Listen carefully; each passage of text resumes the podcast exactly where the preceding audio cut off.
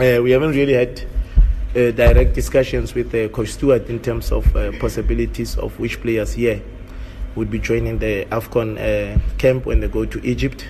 But I'm sure that uh, there's a few boys that have raised their hands. You know, um, um, Mahlatsi sitting here, Grant Margeman, Mondli Mpoto, Luther Singh, Teboho Mokoena, Atin Kosi.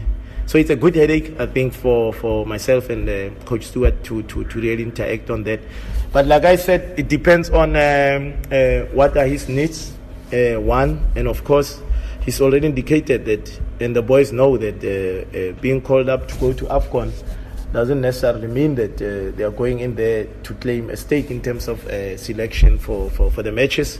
However, the point of departure is more to give them um, experience and integrate them slowly so they get to experience what AFCON is like, you know, and uh, uh, uh, we hope that maybe instead of two, maybe it's three, maybe it's four, I don't know, but that question will be answered on Monday.